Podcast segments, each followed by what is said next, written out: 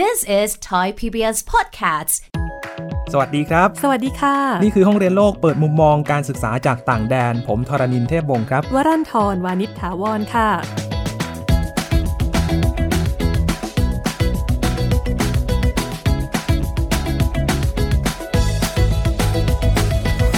ถ้าพูดถึงเรื่องการศึกษาคุณไว้จะนึกถึงอะไรครับ พูดถึงการศึกษาละคะอาจจะเหมือนกับพวกการสอบอย่างที่เมื่อก่อนเราสอบพวกโอเน็ตพวกแกดแพทอะไรกันอย่างนี้นะคะ หลายคนอาจจะมองว่าการศึกษาจะมีแค่เรื่องของการเรียน การสอบการสอนในห้องเรียนนะครับ แต่ว่าคุณจอยทรชนกเอื้อไพโรธกิจ เธอบอกว่าจริง ๆ แล้วเนี่ยเรื่องการศึกษามันมีมากกว่านั้นครับ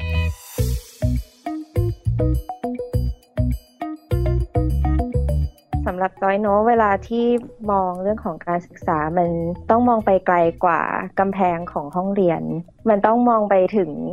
สิ่งที่เข้ามาสู่ในห้องเรียนแล้วก็ล้อมรอบห้องเรียนนั้นด้วยอะค่ะ อย่างที่เล็กที่สุดเลย คือถ้าเรามองเด็กมองครูเนี่ย เราอย่ามองแค่ว่า เออ แบบเขาเรียนอะไรเขายังไม่ได้เรียนอะไรเขามีเวลาหรือเปล่าเขาเขาเล่นอะไรอยู่หรืออะไรเงี้ย แต่ว่าคือถ้าเกิดอยากจะสร้าง Impact อยากจะอยากจะช่วยเหลือมีโซลูชันมาแก้ไขปัญหาอะไรต่างๆ เราต้องมองปัญหาให้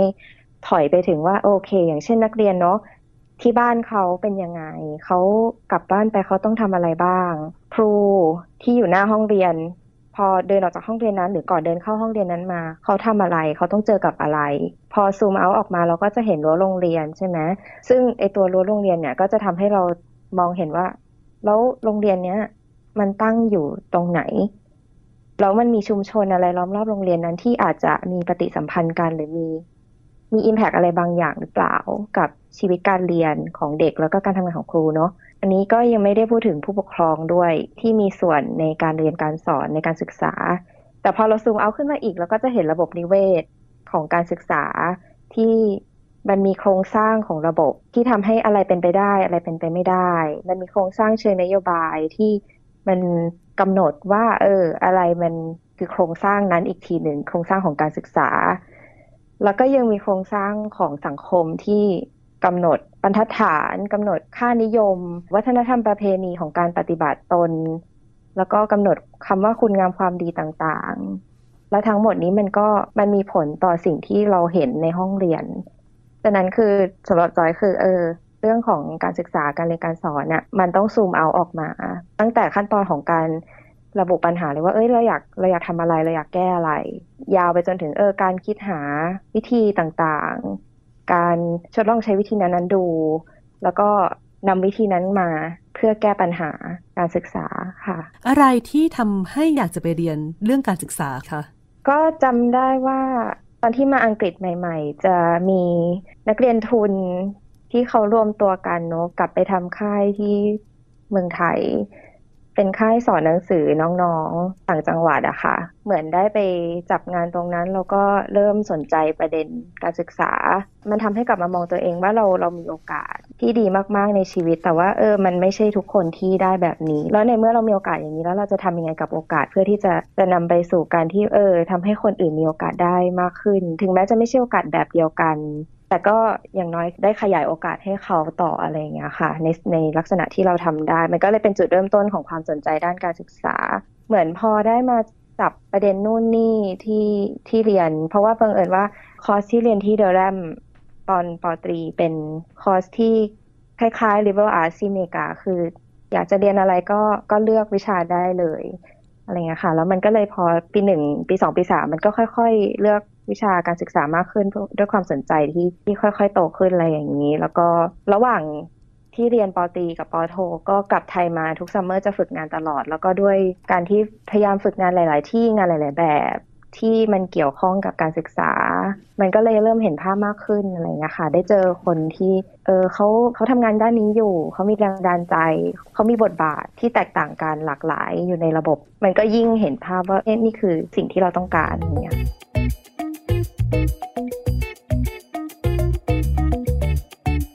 ตอนที่เรียน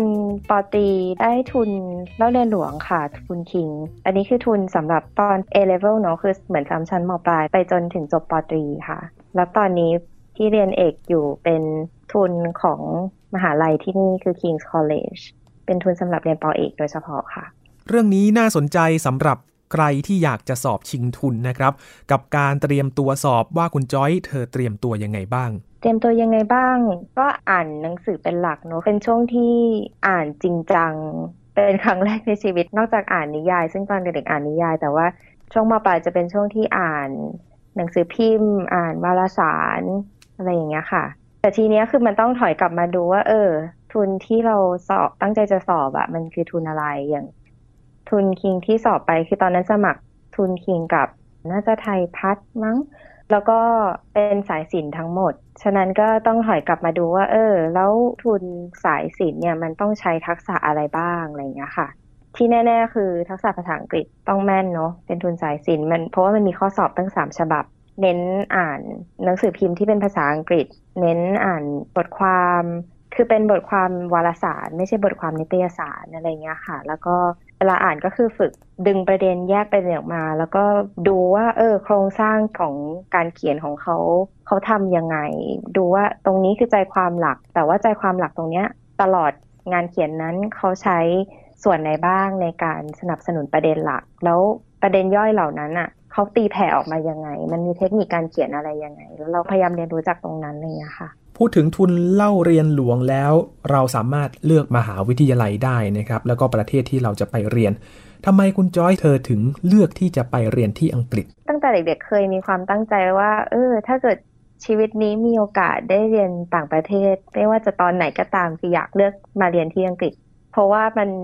คือเราก็อ่านอ่านนิยายอังกฤษเนาะนี่ก็คือเริ่มจากแบบความชอบของการอ่านนิยายอะไรเงี้ยค่ะ แล้ว จริง ๆ ตอนแรกที่ได้ทุนมา ตั้งใจจะมาเรียน English Literature ด้วย อืม จะไปเรียนวรรณคดีวรรณกรรมเลย ใช่ใช่แต่ก็ก็เปลี่ยนไปเนาะแต่กลายเป็นการศึกษาไปแล้ว ใช่ก็อันนั้นก็เป็นอีกส่วนหนึ่งแล้วก็คือรู้สึกชอบบ้านเมืองที่นี่อะไรเงี้ยค่ะ คือชอบลักษณะเมือง คือเคยมาเที่ยวแล้วรู้สึก เออ มัน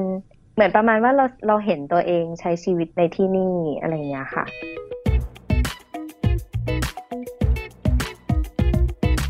อังกฤษในความคิดของคุณผู้ฟังเป็นยังไงบ้างครับ ถ้าพูดว่าอังกฤษเมืองผู้ดีคำนี้น่าจะคุ้นหูใครหลายคนนะครับ แต่อังกฤษในความเป็นจริงที่คุณจอยเจอจะเป็นอย่างที่ว่านี้ไหม อังกฤษคือเหมือนกับพออยู่มาหลาย ๆ ปี แล้วนี่เรียนเรียนปริญญาใบที่สามมันก็เริ่มจะมองเห็นอะไรหลาย ๆ อย่างที่ถ้าเกิดนึกกลับไปก่อนมาเนี่ย เราไม่เคยคิดเลย อย่างเช่น เออ สมมุติเรามีภาพว่าเฮ้ยคนอังกฤษเนี่ยตอนบ่ายเขาไปนั่งจิบชากินขนมกัน afternoon tea อะไรอย่างเงี้ย จริง ๆ คือนั้นเป็นโอกาสพิเศษมาก ๆ ปกติตอนบ่ายเขาก็ทำงานกันอะไรอย่างเงี้ยค่ะ เป็นมุมที่แบบ เออ เราก็เราก็ไม่ได้คิดเนอะคือเราเห็นภาพจากสื่อจากอะไรอย่างเงี้ย เราก็เราก็คิดไปว่าอ่าอย่างเช่น เป็นบ้านเมืองที่เรียบร้อยมีระเบียบ แล้วก็อ่าอย่างแบบ เราก็จะเรียกว่า English gentleman อะไรอย่างเงี้ยใช่ไหมคะแบบสุภาพบุรุษอังกฤษหรืออะไรอย่างเงี้ยก็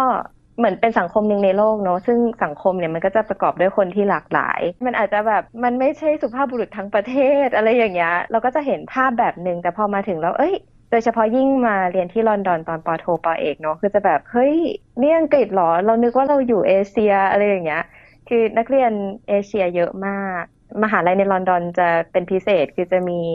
นักเรียนต่างชาติที่มาจากจีน เยอะมากๆ แล้วก็ญี่ปุ่นก็จะเห็นบ้าง ส่วนพี่ไทยเนี่ย พอสมควรเลยค่ะ ไทย Society ใหญ่มาก ที่นี่เขาจะเรียกว่าไทยสองเนาะย่อ อย่างที่คุณจอยบอกนะครับว่าได้ไปเรียนซ้ำมปลาย 2 ปี เพื่อปรับตัวก่อนที่จะเข้ามหาวิทยาลัย เลยให้คุณจอยเล่าถึงการเรียนมปลายที่นั่นครับว่าจากที่เรียนที่ไทยแล้วไปเรียนที่อังกฤษนั้นต่างกันยังไงบ้าง เริ่มจากจุดเหมือนก่อนละกันเนาะเหมือนกับทุกคนก็อยู่ในบับเบิลของ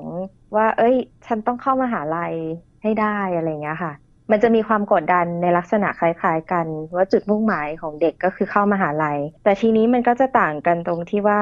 เหมือนที่อังกฤษเขาไม่ได้โรงเรียนโรงเรียนที่ไปเนี่ย ต้องพูดก่อนว่าเป็นโรงเรียน private school คือเป็นโรงเรียนเอกชน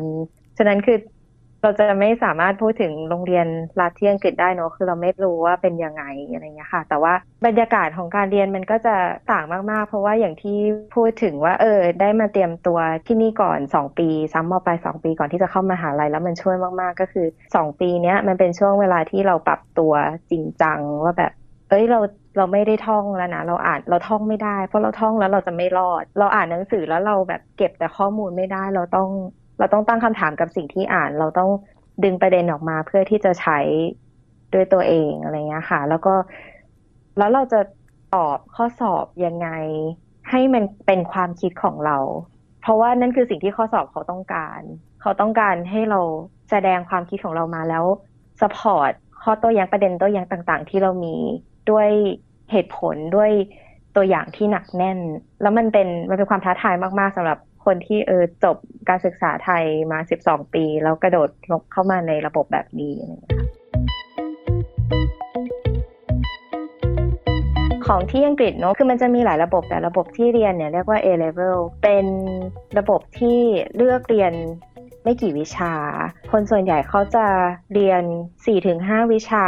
ตอนปีแรกเขาเรียกว่า AS ร็จแล้วเหลือ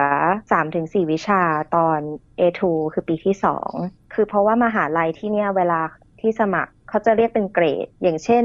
สมมติสมัครไปตอนนั้นสมัครไปที่มหาลัยยอร์กด้วย York University ตอนนั้นสมัครคอร์ส Politics and Sociology ตอนนั้นเขาเรียกเกรดเขาจะเรียกมาเป็น AAB เราจะเรียนสามวิชาไหนก็ได้ แต่ว่า ข้อสอบออกมาเราต้องได้คอมโบนี้นะ ต้องได้อย่างน้อย AAB จะได้มากกว่านั้นก็ได้แต่ห้ามต่ำกว่า ถ้าต่ำกว่าก็คือจะไม่ได้ยอกอะไรเงี้ยค่ะ ก็คือกำหนดเกรดมาว่าเกรดท้ายสุดเนี่ยต้องได้ A 2 ตัว B 1 ตัว แต่ว่าคุณจะไปเรียนผสมผสานเป็นคอมโบวิชาไหน ประวัติศาสตร์ คณิตศาสตร์อะไรก็แล้วแต่ว่าจะเลือก ใช่ใช่ค่ะ ยกเว้นว่าคอร์สที่สมัครอะเขาเขียนชัดเจนเนอะว่าต้องการ วิชานี้แล้วก็ได้เกรดนี้ในวิชานั้นอะไรเงี้ยค่ะ ซึ่งส่วนใหญ่จะเกิดขึ้นกับสายวิทย์ เพราะว่าเขาต้องการพื้นฐานที่แน่นเพื่อที่จะไปต่อยอด อย่างเช่น สมมุติถ้าสมัครฟิสิกส์ที่มหาลัยเลย เขาก็จะเขียนมาชัดเจนว่าตอน A level คุณต้องเรียนวิชาฟิสิกส์นะ แล้วตัวนั้นจะต้องได้สมมติ A อย่างเงี้ยค่ะ แล้วก็ต้องเรียนแมทนะ แมทต้องได้ A star นะ อะไรเงี้ย A star ก็คือเหมือนกับเกิน 90%คะแนนที่ได้เกิน 90% ตอนนั้นนี่เรียนตัวไหนบ้างคะ นอกจากประวัติศาสตร์ ตอนนั้นวิชาที่เลือกมีประวัติศาสตร์เนาะ history อ่ารัฐศาสตร์ แล้วก็เรียนเลข เพราะว่าเรารู้ว่าเราเรียนมาเยอะกว่าคนที่อังกฤษ ฉะนั้นคือเป็นตัวทำคะแนนอันนี้มีกลยุทธ์นิดนึงรุ่นพี่แนะนำมาอ๋อก็เรามองว่าแบบว่าในๆเราก็สะสมทุนทรัพย์มาเยอะแล้ว เราก็ควรต่อยอดและใช้ประโยชน์ ใช้ประโยชน์ในการเก็บแต้มแล้วก็เรียนจิตวิทยา ตอนนั้นสนใจอยู่ ก็อีกตัวหนึ่งเป็นตัวเล็กๆ คือ critical thinking เป็นวิชาเลย เป็นวิชาสอนคิดเหรอคะ ใช่ค่ะ ใช่ ก็คือสอนเหมือนกับเขาอาจจะเริ่มมาด้วยว่าตักกะอะไรเงี้ย วิธีการใช้ตรรกะมันเป็นยังไง แล้วก็ประเทศไทยใช้คำว่าเดี๋ยวนี้ใช้คำว่าตรรกะวิบัติใช่ไหมก็จะมีตรรกะวิบัติแบบไหนบ้างอะไรเงี้ยค่ะ แล้วเราก็จะเปิดโลกตรงนั้นมาก ๆ แล้วก็รู้สึกว่า เอ้ยเออ มันมีวิธีคิดเนาะอะไรเงี้ยให้มันเป็นการวิพากษ์ก็ช่วยได้เยอะพอสมควร คอร์สที่เรียนที่เดอรัมตอนปริญญาตรีเนี่ยค่ะ เป็นคอร์สแนวไหนบ้างหรอคะ ถ้าตัวคอร์สเลยมันจะชื่อว่า Combined Honours in Social Science เหมือนกับจะเลือกเรียนวิชาอะไรก็ได้ในสาขาสังคม สายสังคมอะค่ะมันจะมีเงื่อนไขเนาะก็คือแบบของอังกฤษเนี่ย อย่างน้อยคือของเดอร์ลัมคือเรียนทั้งหมด 6 ตัวใน 1 ปี เพียงแค่ว่า 6 ตัวนี้จะกระจายไปยังไง แล้วเขาก็จะ cap ไว้ที่มากสุดคือ 3 คณะ อย่างตอนปีหนึ่งก็จะเรียนค่อนข้างหลากหลาย คือมีคณะรัฐศาสตร์ สังคมวิทยาแล้วก็น่าจะการศึกษาแต่จำไม่ได้ว่าสายคณะศึกษาศาสตร์อาจจะมาเข้าตอนปีสองมากกว่าอะไรอย่างเงี้ยแล้วมันก็ค่อยๆ วิชาอื่นก็ค่อย ๆ ลดลง จนมาเหลือเป็นสายศึกษาศาสตร์สามตัว ตอนปีสามก็คือปีสุดท้าย แล้วก็รัฐศาสตร์หนึ่งตัว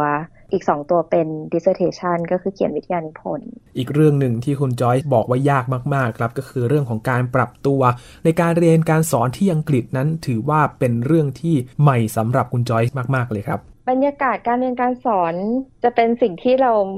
ไม่ได้ตั้งตัวมาเลย คือคาบเรียนจะน้อยมาก ๆ วิชาหนึ่งก็จะเรียนสัปดาห์ละหนึ่งครั้ง แล้วจะรู้สึกว่าอันนี้คือสำหรับสายศิลป์เนาะสายวิทย์เขาจะมีเข้าแลบมีอะไรอย่างนี้เขาก็จะไม่ได้ตารางว่างเท่าสายศิลป์แต่ว่าพอเราเปิดมาเห็นว่าเฮ้ยนี่ปอตีแต่ทำไมตารางว่างจังอะไรเงี้ยแต่จริง ๆ แล้วคือช่องว่างที่เหลือมันคือเราต้องอ่านเองนะอะไรอย่างเงี้ยก็จะต้องปรับตัวกันพักใหญ่ เพราะว่าไม่เคยอ่านเองแบบที่ ในลักษณะที่อ่านแล้วต้องต้องเถียงกับสิ่งที่อ่านให้ได้ เพื่อที่จะให้ได้มาซึ่งสิ่งที่เราจะเอาไปเขียนต่ออะไรเงี้ยค่ะ อันนี้คือสิ่งที่แบบค่อนข้างจะช็อก แล้วก็รู้สึกแบบขอบคุณโอกาสชีวิตที่เออเราไม่ได้เหมือนกับกระโดดมาจากแบบการกาข้อสอบช้อยแล้วกระโดดมาใส่อันนี้เลย แต่ว่าคือเรามีสองปีที่เราไปซ้ำเรียกว่ามปลายของอังกฤษเนาะเรียน A level ก่อน ได้แบบค่อยๆ ปรับตัวเริ่มเข้าใจก่อนว่าเออการเขียนเอเซคืออะไรอะไรอย่างเงี้ยแล้วเวลาอ่านมันอ่านยังไงให้อ่านแบบวิพากษ์อะไรเงี้ยค่ะ ไม่ได้อ่านเอาข้อมูลอย่างเดียว ก็คือต้องขอบคุณ ต้องขอบคุณประสบการณ์ตรงนั้น เพราะว่าไม่งั้นก็ป.ตรีอังกฤษอาจจะไม่ง่ายเท่าไหร่ คุณจอยจบปริญญาตรีที่ Durham University ในอังกฤษนะครับ มาทำความรู้จักมหาวิทยาลัยนี้จากคุณจอยกันครับเดอรัมเนาะเดอรัมเป็นมหาลัยที่ค่อนข้างจะดัง ในสหราชอาณาจักรในประเทศอังกฤษเนาะสถานที่ก็คืออยู่เรียกว่าภาคอีสานอังกฤษละกันค่ะอยู่ตะวันออกเฉียงเหนือเนาะแบบถ้าเกิดใครรู้จักว่านิวคาสเซิลอยู่ตรงไหนก็คือนั่งรถไฟ 15 นาทีถึงนิวคาสเซิลอะค่ะ ก่อนไปถึงนิวคาสเซิลนั่งรถไฟจากลอนดอน 3 ชั่วโมง ถ้าลอนดอนไปถึงเอดินบะระที่สกอตแลนด์คือ 5 ชั่วโมง อันนี้ก็ค่อนไปครึ่งทางแล้ว ใช่ใช่เกินเกินครึ่งทาง ก็จะนั่งรถไฟสนุกดีค่ะ คือพอพูดชื่อเดอรัมเนี่ยคือจะนึกถึงชื่อเมืองแล้วก็ชื่อมหาลัยด้วย คือจะเห็นภาพเดียวกัน เพราะว่ามหาลัยกับเมืองเนี่ยค่อนข้างจะผสมผสานกัน ในลักษณะที่ว่าตึกของมหาลัยก็จะกระจายตัวอยู่รอบเมืองบ้างในเมืองบ้างอะไรเงี้ยค่ะ แล้วเวลาเดินในเมืองก็จะเจอทั้งนักศึกษา แล้วก็เจอทั้งคนที่เป็นคนเมืองนั้นอยู่แล้วอะไรอย่างนี้ก็จะผสมกันไปเลยสังคมการเรียนและการใช้ชีวิตที่นั่นเป็นยังไงบ้างคะ เดอรัมเขาจะมีระบบ college system ซึ่งอันนี้ถ้าเกิดใครเคยได้ยินเกี่ยวกับ Oxford หรือ Cambridge ก็จะเป็นอารมณ์เดียวกัน คือมหาลัยมันจะมีส่วนของมหาลัย แล้วก็จะมีส่วนของ college ส่วนของ college คือส่วนที่ดูแลเรื่องของชีวิตความเป็นอยู่นักเรียนเนาะไอ้ตรงเนี้ยเขาก็จะแบ่งเป็น college ต่างๆ ซึ่งถ้าเกิดนึกง่าย ๆ อาจจะนึก เปรียบเทียบกับสี่บ้านในฮอกวอตส์ที่มีอืมกริฟฟินดอร์เรเวนคลอว์ฮัฟเฟิลพัฟสลิธีรินหรืออะไรอย่างเงี้ยแล้วมีให้คะแนนบ้านด้วยไหมคะแต่ว่าของไม่มีแต่ว่ามีมีแข่งกีฬาหรืออะไรเขาก็จะอ๋อมีเรื่องของอัตลักษณ์ของแต่ละบ้านเขามาเอามาแข่งกันอะไรเงี้ยเวลาไปเจอกันทำกิจกรรมอะไรก็จะแบบ เฮ้ย มาจาก college ไหนหรืออะไรเงี้ยมันมีมันมี sense of belonging ระดับหนึ่งอืมว่า เออ เราเราอยู่ตรงนี้นี่คือกลุ่มของเรานี่คือเพื่อนของเรานี่อืมบ้านเรานะอะไรอย่างเงี้ยค่ะ เท่าที่เข้าใจเท่าที่รู้คือระบบโรงเรียนที่อังกฤษเขาก็จะมีบ้านพวกนี้อยู่ในโรงเรียนด้วยจะมีแบบเขาเรียกถ้าในโรงเรียนเขาจะเรียกเป็น house อะไรอย่างเงี้ยค่ะเขาจะบางโรงเรียนเขาก็จะชอบมีแบบ เออมีแบบกลุ่มอะไรที่นิ่ง พอเพิ่มชั้นปีขึ้นไปเขาก็จะยังอยู่บ้านเดิมอะไรก็คล้าย ๆ กับระบบที่ใช้ในฮอกวอตส์ แล้วในคลาสล่ะครับอย่างที่เดอรัมเขามีการสอนยังไงบ้างครับ การสอนในมหาลัยอังกฤษเท่าที่สัมผัสมา อันนี้คือมันก็เปรียบเทียบยากเพราะว่าเราเราเองก็ไม่ได้มีประสบการณ์เรียนมหาลัยที่เมืองไทย แต่ว่าสิ่งที่รู้สึกว่าเออมันเป็นความท้าทายจริง ๆ คืออาจารย์เขาคาดหวังว่าเราจะต้องอ่านมาจริง ๆมาอืมก่อนที่จะมาเข้าห้องเรียน คือวิชาต่างๆ โดยเฉพาะในป.ตรีเนี่ย ถ้าเป็นสายศิลป์อะที่บอกว่าเออเรียนวิชาหนึ่งสัปดาห์ละครั้ง แต่ว่ามันก็จะมีคลาสที่เพิ่มขึ้นมาเขาเรียกว่า seminar อันที่เข้าเรียนเลคเชอร์ก็มีส่วนหนึ่งอีกส่วนหนึ่งคือ seminar ซึ่ง seminar เขาจะแบ่งเป็นกลุ่มย่อย ไอ้ตรงเนี้ยคือส่วนที่จำได้ว่ารู้สึกกดดันมากๆทุกครั้งที่จะเข้า เพราะว่าเราก็จะเข้าไปในห้องมีอยู่แค่มากสุดสิบคน แล้วอาจารย์ก็จะนั่งอยู่ตรงนั้น มันจะต้องมีจุดหนึ่งที่เรา เอ้ย เรากล้าพอที่จะพูดอะไรออกไป แต่ว่าทุกอย่างที่พูดในห้องนั้นมันจะเป็นการวิพากษ์เนื้อหาที่เรียนอะไรอย่างเงี้ยค่ะ ว่าเราเห็นด้วยหรือไม่เห็นด้วย และส่วนใหญ่มันจะไม่มีคำตอบ ส่วนใหญ่มันจะเป็นเป็นดีเบต เป็นอาร์กิวเมนต์ เป็นการวิพากษ์แบบที่ให้เห็นหลาย ๆ ด้าน ของประเด็นนั้นๆ อาจารย์เขาก็จะมีบทบาทในการ facilitate ดีเบตนั้นในในคลาสอืมก็จะเหมือนเป็นกรรมการที่คอยแบบว่าอะคุณมีความเห็นยังไงอะไหนคุณลองว่ามาซิอ่าว่าคุณเห็นด้วยเพราะอะไร ใช่ใช่แล้วบางทีเขาเราพอเราพูดอะไรไปเขาก็อาจจะ เอ้ย challenge นิดหนึ่งแล้วทำไมถึงคิดอย่างนี้ล่ะ แล้วคิดอย่างนี้คุณไม่ได้กำลังมีสมมุติฐานอย่างนี้อย่างนี้อยู่หรอ อืมอะไรอย่างเงี้ย เราก็จะช็อกไปสักแป๊บนึงเราก็ต้องค่อยๆคิดเอ๊ะจะตอบยังไงดี นอกจากการเรียนได้ทำกิจกรรมชมรม หรือว่ากิจกรรมอื่น ๆ บ้างไหมคะตอนที่อยู่เดอรัมรู้สึกจะสองปีแรกไปเล่นแบดให้กับ collegeคือก็อืมไม่ได้เก่งเนอะแต่ว่าคือเขาก็เป็น college เล็กๆ college ที่อยู่ชื่อ St Chad's จะเป็น college ที่เล็กที่สุดของเดอรัมก็จะขาดคนนิดนึงก็เลยอะอะเราเราเราเล่นแบดพอได้ก็เลยไปไปเล่นกับเขาอะไรเงี้ยก็คือมหาลัยสามารถจัด กีฬาอะไรได้เขาก็จะมีการแข่งระหว่างคอลเลจจะมีทุกกีฬาเลย มีตั้งแต่แบบเออเล่นแบดฟุตบอลอะไรอย่างเงี้ย ยันอาร์ชีคือธนู ยิงธนูก็จะมี เพราะว่าก็จะมีคนสนใจเข้าชมรมพวกนั้นอะไรอย่างเงี้ยค่ะ แล้วก็จะมีอันนี้เป็นกิจกรรมที่อังกฤษมากคือพันติงก็คือการถอเรือค่ะ ก็จะมีแบบ ผู้โดยสารนั่งแล้วก็จะมีคนนึงยืนอยู่ที่ปลายเรือ แล้วก็มีไม้ยาวๆเนาะไว้ถอที่พื้นให้เรือไป พวกเมืองที่มีแม่น้ำสายเล็กๆออกซฟอร์ดเคมบริดจ์เดลแลมหรืออะไรเงี้ยค่ะ ก็จะมีกิจกรรมพวกนี้อะไรเงี้ยแต่ว่าที่ใช้เรือแล้วไปกีฬาก็จะมี rowing คือพายเรือ เขาก็จะจัดเป็นทีมแล้วก็นั่งเหมือนแบบเหมือนแข่งเรือที่ไทย แต่ว่าเป็นเรือเล็กๆเนาะแล้วก็แข่งกันระหว่างคอลเลจอะไรอย่างเงี้ยค่ะก็มี แล้วก็มีช่วงที่ไปร่วม เขาจะมีหนังสือพิมพ์ของนักศึกษาในมหาลัยชื่อพาราซิเนตก็เลยเออเราชอบถ่ายรูปนี่ก็เลยไปลองทำงานฝั่งที่เป็นแบบเป็น photography editor คือเป็นบรรณาธิการฝ่ายภาพถ่ายอะไรเงี้ยของของเขา แต่ไม่ใช่เป็นบรรณาธิการเนาเป็นรองเป็นผู้ช่วย ก็จะไปแบบเออไปคัดรูปหรือว่าไปโพสต์ว่าเออเราตอนนี้เราเปิดรับรูปเรื่องนี้เรื่องนี้อะไรเงี้ยค่ะ ก็จะไปเล่นอยู่ช่วงหนึ่ง แต่ว่าทุกอย่างก็จะจบไปตอนที่จะขึ้นปีสามเพราะว่าปีสามเป็นปีที่ต้องโฟกัสกับ dissertation กับวิทยานิพนธ์อะไรเงี้ยก็จะแบบเออวางวางทุกอย่าง แล้วมันมีแค่สามปีด้วยเนาะคือสายศิลป์มีสามปี สายวิทย์อาจจะอ้อบางจริงคอร์สด้วยอาจจะมีสี่ปี เอ้ยมันเหลืออีกปีเดียวอะไรอย่างเงี้ยอือืมม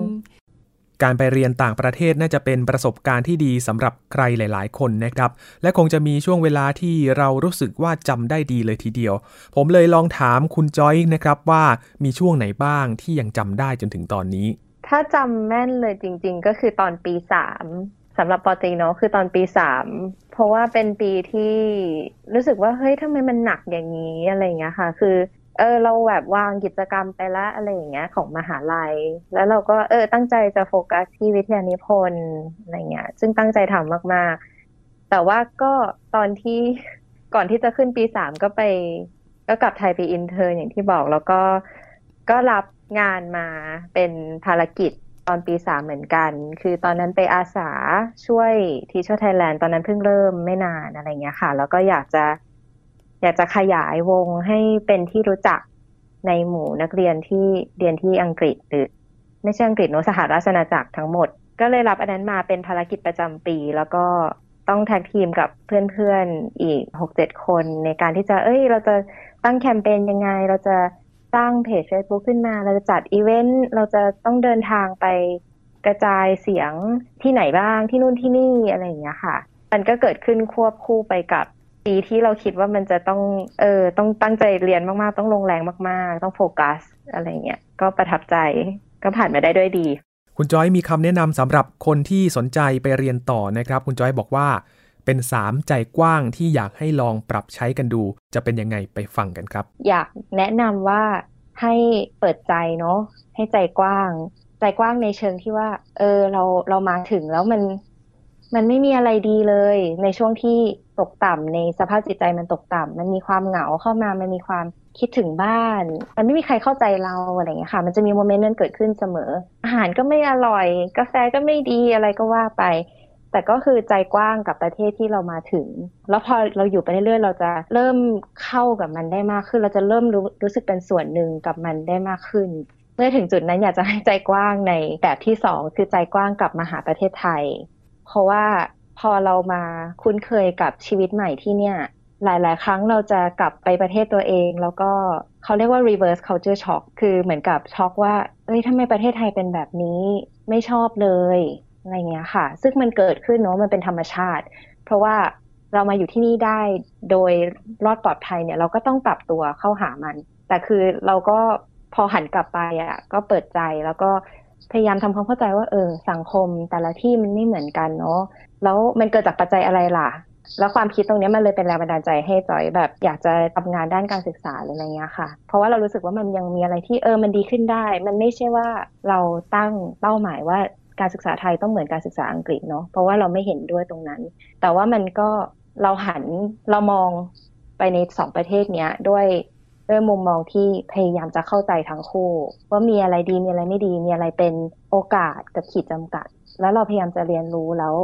เอามาใช้ในการทำงานของเรามากกว่า ท้ายที่สุดตลอดเส้นทางเนี้ย ใจกว้างอันที่สามคือใจกว้างกับตัวเอง คือมันยากจริง ๆ ว่าแบบเออโดยเฉพาะว่าเรียนระบบไทยเนาะเรียนแบบอ่านหนังสือแล้วก็อ่านแบบนึง แล้วก็ทำข้อสอบแบบนึงมาที่นี่ก็เขียนงานส่งอาจารย์แทน หรือว่าเป็น อะไรอย่างเงี้ย มันมันยากมันต้องปรับตัวเยอะมาก สิ่งที่เรียนรู้คือเราต้องใจกว้างกับตัวเองด้วยว่า เออ เข้าใจมันไม่ง่ายอะไรอย่างเงี้ย ต้องดูแลสภาพจิตใจตัวเอง แล้วก็ให้กำลังใจตัวเอง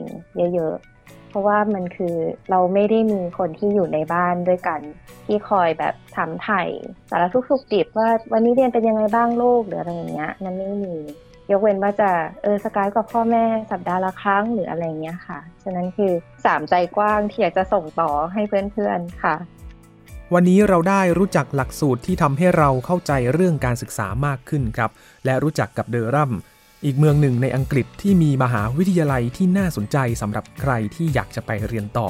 กับเรื่องราวของคุณจ้อยทรชนกเอื้อไพโรธกิจ กับการเปิดใจให้กว้างรับกับทุกสิ่งที่เจอตอนไปเรียนต่างประเทศ โดยเฉพาะการปรับตัวเรื่องการเรียนครับ นับว่าเป็นอุปสรรคที่ขวางกั้นเส้นทางการเรียนต่อ แต่คุณจอยได้ก้าวข้ามผ่านมันมาได้ในที่สุดค่ะ ยังมีอีกหลายมุมมองการศึกษาจากต่างแดนให้คุณได้ติดตามที่นี่กับห้องเรียนโลก สวัสดีครับ สวัสดีค่ะ